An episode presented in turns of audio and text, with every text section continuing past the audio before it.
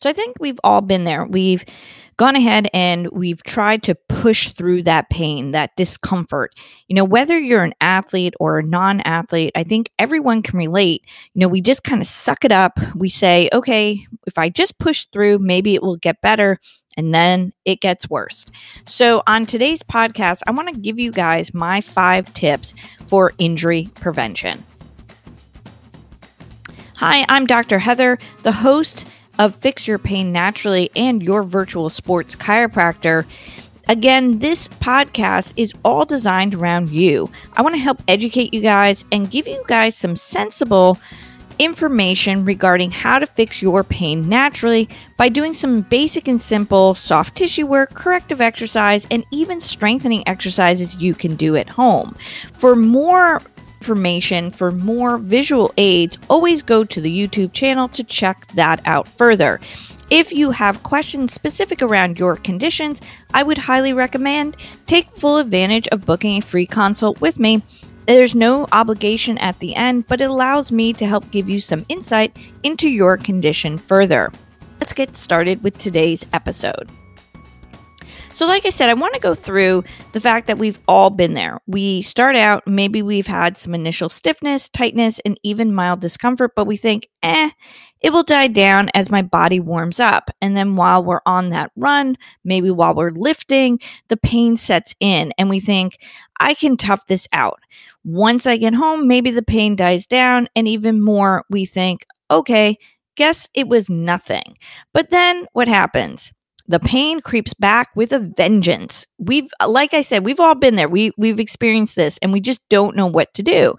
So this is what I want to address with everyone as we map out our year in terms of events, races, things that we want to accomplish, our personal goals because I don't want you to ignore the pain. We need to actually pay attention to it. Why? Because if we don't, it will lead to an injury that could wind up setting you back even further than you may realize. And I see this all the time on social media. You know, people constantly saying, I have pain, I have discomfort. You know, should I try a strength training exercise? Should I try different shoes? Should I try this, a grip, a belt, um, you know, wrist wraps, whatever it may be. But the fact of the matter is, once that pain sets in, we need to pay attention to it because guess what? If you don't and you keep trying to push through it, you're going to instill some compensating patterns, which are going to lead to what we consider our muscle imbalances, deficiencies within that body, and you're going to stimulate another injury, or you're going to make your current injury 10 times worse. And then you're really going to be scratching your head trying to figure out what do I do? How do I fix it? So just recognize something pain is not a bad thing. It is our response for our body letting us know that we need to do something. We need to fix something. So that's why I want to talk about this with you guys today. So, you know, in another episode, I'm going to talk about the importance of what's known as a functional movement screening, which is designed around really addressing those muscle imbalances to give you a better sense of where you might need to focus on certain weaknesses, muscle deficiencies, um, limitations when it comes to range of motion, mobility work, and stuff like that. So, that is a training tool that we as profic- professionals will use to kind of really help get our clients better in a shorter period of time. But again, that's for another topic entirely. But it is something I utilize with my clients when I work with them virtually. That's one of the many tools that somebody can expect to get when we work together. Now, here are my five tips. Now, granted, I'm sure there could be a few others. And again, this is designed as generalized tips, you know, for both the beginner, the seasoned runner, or seasoned athlete. And this is also regardless of age. So just recognize this is kind of across the board. You know, it doesn't matter what body shape type you are, what level of fitness you are, or what age. This would be my top five. Now, tip one myofascial release. Now, you've probably heard me say it in multiple episodes on the podcast. I address it so much on my YouTube channel, and I address it so much in all of my written content. So, if you've had read some blog posts from me in, ver- in some various different types of Facebook private groups, you know I'm a big fan of myofascial release because it has a lot of benefits. When I speak of myofascial release, I mean foam rolling or using a massage ball. So, if you're unfamiliar with myofascial release, what that word is, myo comes from Latin, it means muscle, fascia comes from Latin as well and means tissue. So, the whole premise behind using a foam roller or a massage ball is to go ahead, break down the tissue to allow for healing to occur. So, essentially, to allow for increased blood flow, neurological flow, and lymphatic flow to the body, you know, get it excreted, and then allow for the tissue to heal properly. Once that starts to set in and, and work, what happens is then we can increase flexibility and mobility to that area which is really huge on the injury prevention side. You know, so by going ahead and doing this, you're going to notice that the pain's going to decrease and that also too, you're going to see that you might wind up having a little bit more flexibility and mobility. Now, if you're not someone who's familiar with doing myofascial work, I would highly recommend don't do it before the activity do it after. And you might be questioning why. But when we're not really used to training our body with sometimes an increase uh, proprioceptive, a neurological signal going into our body, when we're not used to stretching or doing an active warm up before an activity, our body may not react the correct way. Um, so, in order to kind of play it a little bit more on the safe side, I would highly recommend doing these things kind of post activity, part of your cool down, because then your body can fully rest and recover, and you can allow for proper nutrition and hydration to kind of set in. Now, the other thing I want to address is is really kind of understanding the muscles that are involved.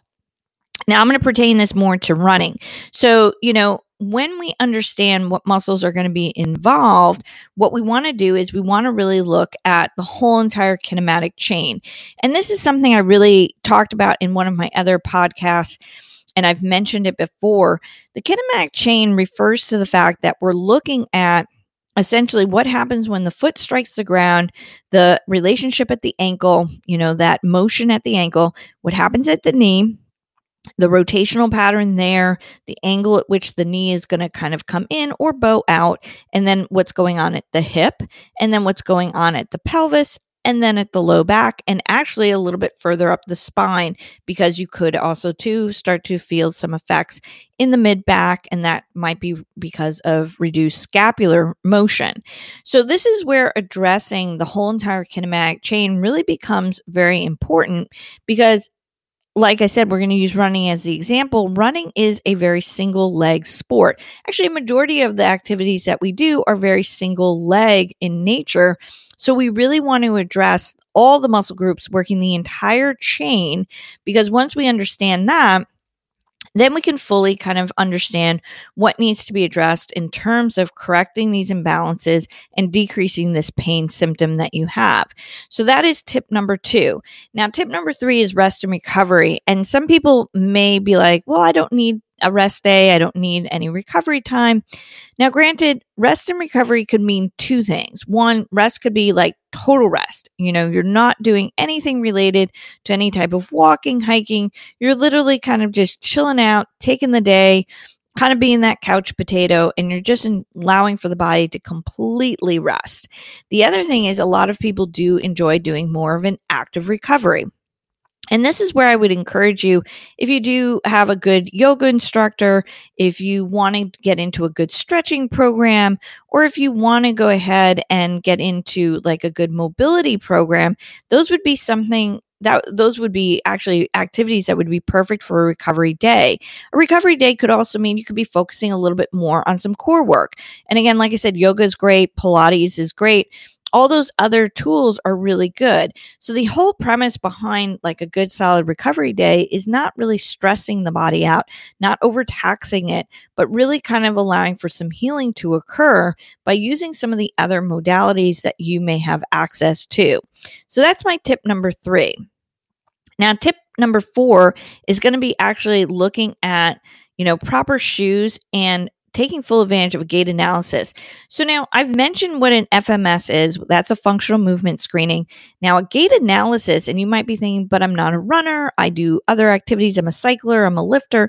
Okay. Well, a gait analysis is actually really important regardless of sport. What it allows us to actually do is really assess what is going on from the foot and ankle all the way up to the knee to the hip and into the low back pelvis area. So, a gait analysis essentially is a nice complement to really understanding how our whole kinematic chain needs to be working, what muscles might be overstimulated, what muscles might not be working, and so forth. So, it's a nice way to really kind of start to address you know what we need in terms of proper footwear and especially if you're a runner this is another key tool that really plays into it all now, tip number five is going to be nutrition.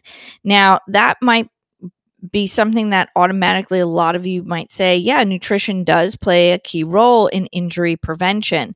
Well, it does. And that goes into not really looking at supplements that you can take, but understanding that the stuff that we put into our body, the food that goes into our system, can, you know, sometimes create more inflammation in our body, which could hinder that healing process. So it is really important that we do try to eat a cleaner diet and that we do focus more on hydration. Something that I say to all the people that have ever worked with me, you know, especially if we do a hard day of training, you know, and I'm really kind of put their body through the ringer, let's say, I always say to them, increase your protein, increase your water post workout. The reason being is you want those two variables to help with tissue repair and recovery.